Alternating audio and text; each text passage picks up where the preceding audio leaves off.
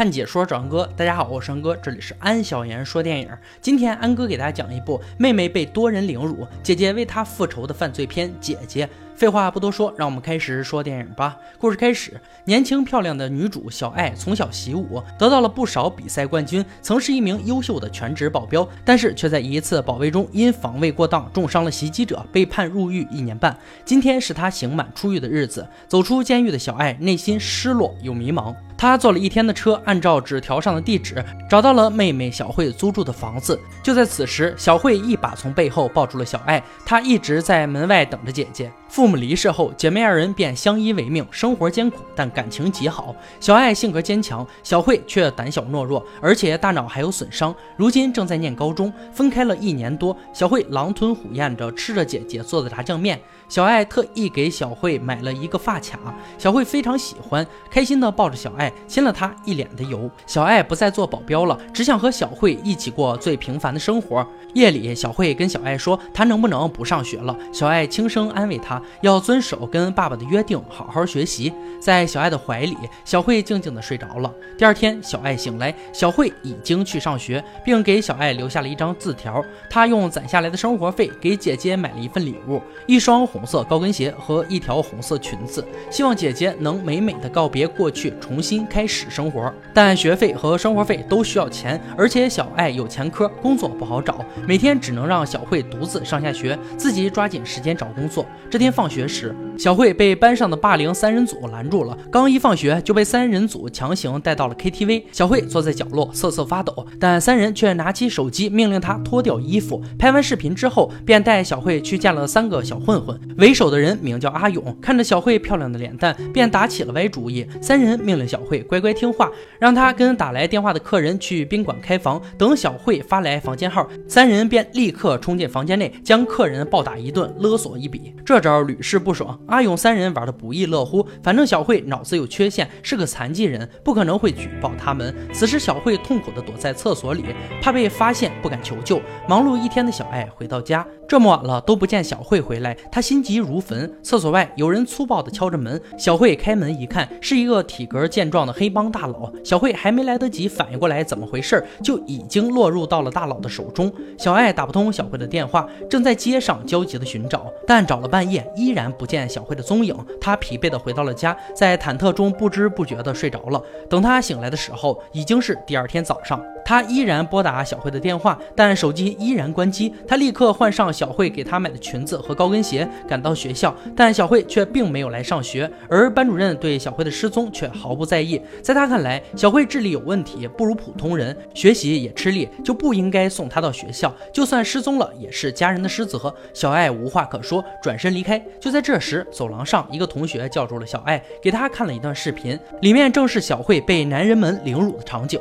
眼看几个膀大腰圆的男子猥琐地逼迫小慧做不可描述的事，小爱又是心疼又是愤怒。学过。过武术的小爱立刻就找到了霸凌三人组，二话不说，先将其暴打一顿，打的几人不敢再嚣张，乖乖供出了阿勇。刚一见面，小爱就是一个鞭腿，阿勇不服气，还想反抗，却被一招打翻在地。小爱逼迫阿勇从实招来，你们把我的小慧弄哪儿去了？然后小爱还是来晚了一步，小慧已经不在几个人的手上了。据阿勇所说，昨天他们踢到了一块铁板，本想勒索一笔，却被黑帮大佬阿坤暴打了一顿。阿坤开了一家名为“快乐现金”的贷款公司，逼着阿勇签下了一千万的借条，带走了小慧，让他们拿钱赎人。现在他们也不知道小慧在哪。得知这一切，小爱怒骂一声，拿走了阿勇的手机。阿勇给了小爱一张名片，名片上的地址正是黑帮大佬的窝点之一。小爱先是报了警，电话里。里警方却表示这种事天天见，有什么大惊小怪的？关键时刻，警察却像一群饭桶。小爱决定单枪匹马。独闯黑帮大佬窝点，救出小慧。与此同时，小爱已经被阿坤卖给了皮条客阿皮。阿坤拿钱走后，阿皮就要对小慧下手，却被小慧一口咬伤。阿皮一怒之下将其打晕，随后打电话让阿坤退钱，把人领走。但阿坤钱已到手，当然不会愿意。而这时，通过名片上的地址，小爱找到了阿坤的公司，但开门的却是一个跑腿的马仔。此人膀大腰圆，只走了几招就跪地求饶，说出了阿坤的车牌号和小区地址，但具。体门牌号他也不知道，小爱见也不像说谎，便放了他。拿走了车钥匙和一把电枪，开车来到了小区车库。通过车牌号，他找到了阿坤的车，现在就等阿坤现身了。而这一等就是一夜。第二天一大早，阿坤果然现身。睡着的小爱被车声惊醒，一看车子离开，立马跟了上去。偏僻的街道上，小爱一脚油门撞上了阿坤的车。阿坤想要下车发飙，却被小爱一把电枪直接电晕。等他醒过来的时候，小爱已从身后勒住了他的脖子。小爱全力之下，阿坤喘不过气来，顿时求饶。小爱冷冷地问他：“小慧在哪？”阿坤这才知道他所谓何来，只能压住心中的怒火，开车带他去找阿皮。但是半道上，阿坤却开始油嘴滑舌。小爱一怒之下勒紧了绳子，阿坤吃痛，猛踩油门，撞上了路边的水桶，车子被逼停。小爱身形不稳，被阿坤抓住了头发，狠狠地撞向操作台。小爱抽身而退，迅速勒住了绳子，却见阿坤抽刀在手，回身刺了过来。小爱接连闪躲，寻找机会。狭小的车内，两人打得不可开交。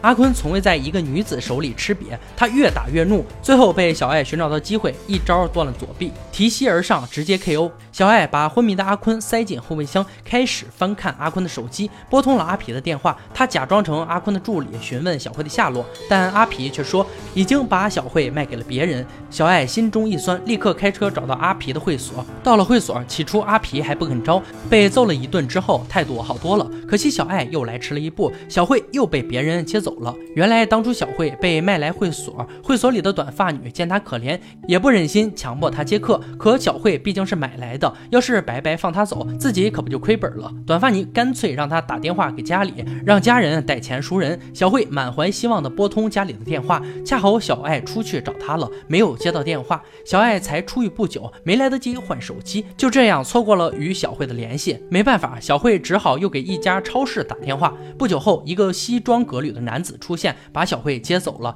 这家超市的老板是姐妹俩的熟人，也许是他接走了小慧。小爱来到超市，可见超市。老板见到他，却一脸心虚，不问不知道。一问小爱才得知，当年老板见小慧长得漂亮，智力还有损伤，一个激动，精虫上脑，偷偷把小慧给强奸了。完事后还和附近的照相馆老板炫耀。照相馆老板表示，这么好的肥肉，我怎么能放过呢？当小慧来照相时，趁四下无人，照相馆老板也将魔爪伸向了她。事后他又向好友车行老板分享了这次愉快的经历，车行老板也来了兴趣，偷偷把小慧绑来车里，下流的猥亵了。她小爱得知这一切，又惊又气。这些道貌岸然的邻居们，简直连畜生都不如。他。猛猛地拉过门，夹断了超市老板的两根手指。此时，一个相貌堂堂的西装男子正开车带着小慧，他一脸正气，似乎并无恶意。半路上，他停车去服务区买水，把小慧一个人留在车上。车上的小慧抓住了这个时机，打开车门逃了出去，跳上一辆公交车后，本以为能顺利离开，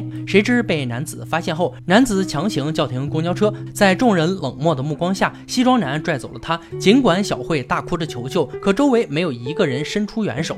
小爱这边夹断了超市老板的手指后，接连把照相馆老板和车行老板劈头盖脸的揍了一顿。然而，从车行老板这里，小小爱却得知了另一件事情。这件事情甚至与他当年入狱有关。之前，一个姓朴的议员经常来车行老板这里保养车子。一次保养完毕后，竟然在车里发现了一条内裤。面对朴议员的追问，车行老板只能说出自己强奸小慧的事实。三年前，朴议员看上了青涩单纯的小慧，多次强行与她发生了关系。那段时间，小慧每天回家都神情沮丧。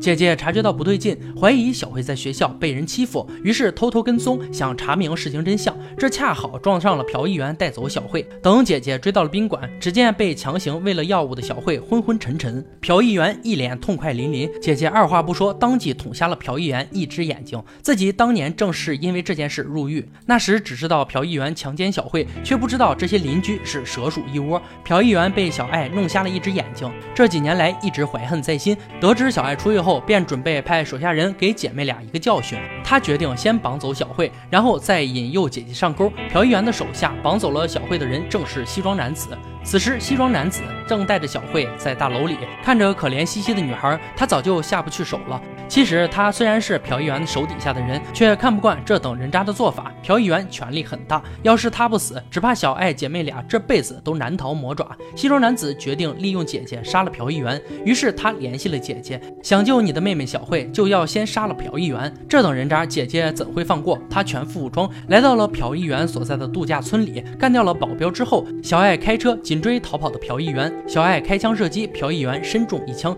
最后拼尽全力才摆脱了小爱。小爱怎会知道自己的行踪呢？只有一个可能，肯定是西装男出卖了自己。朴议员找到了西装男，再次带走了小慧。这次西装男也领了盒饭。带走小慧之后，朴议员给她注射了大量的毒药，小慧危在旦夕。此时小爱正好赶来，他已经做好了孤注一掷的准备，开着车就朝朴议员和保镖们撞了过去。小爱曾对小慧说过，要带着她过上安全幸福的日子，可在自己看不见的地方，小慧独自一个人遭受了人渣的连环欺凌。往日的回忆越是痛苦，暴揍朴议员的拳头就越是凶狠。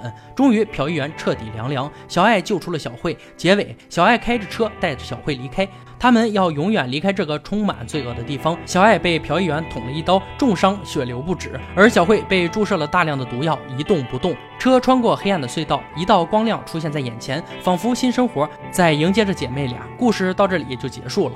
社会中光照不到的地方，黑暗的地方太多了。妹妹在公交车上呼救，居然没有一个人站出来说话。小卖部的老头、照相馆的老板、修车大叔，还有议员，都是人面兽心的人。面对十六岁未成年的女孩做出这种事，也是人渣。最后心疼一下那个后面一直带着妹妹的小哥哥，虽然是坏人手下，但还是心存一点善心。看。到姐妹情深也是不忍心，最后也被残忍杀害，有点心疼。在现实面前，女性真的好弱小。姐姐必须要到没有坏人的地方才能保护住妹妹。虽然剧情 bug 挺多，但这一点不影响观感。以暴制暴有时也挺爽的。电影开放式的结局无疑让人倍感绝望，但又不得不承认，这才更加真实。毕竟我们也不清楚现实中有多少生命被黑暗笼罩，还有多少不公平在继续上演。好了，今天解说就到这里吧。喜欢安哥解说，别忘了关注我哦。看解说找安哥，我是安哥，欢迎大家订阅我的频道，每天都有精彩视频解说更新。我们下期再见。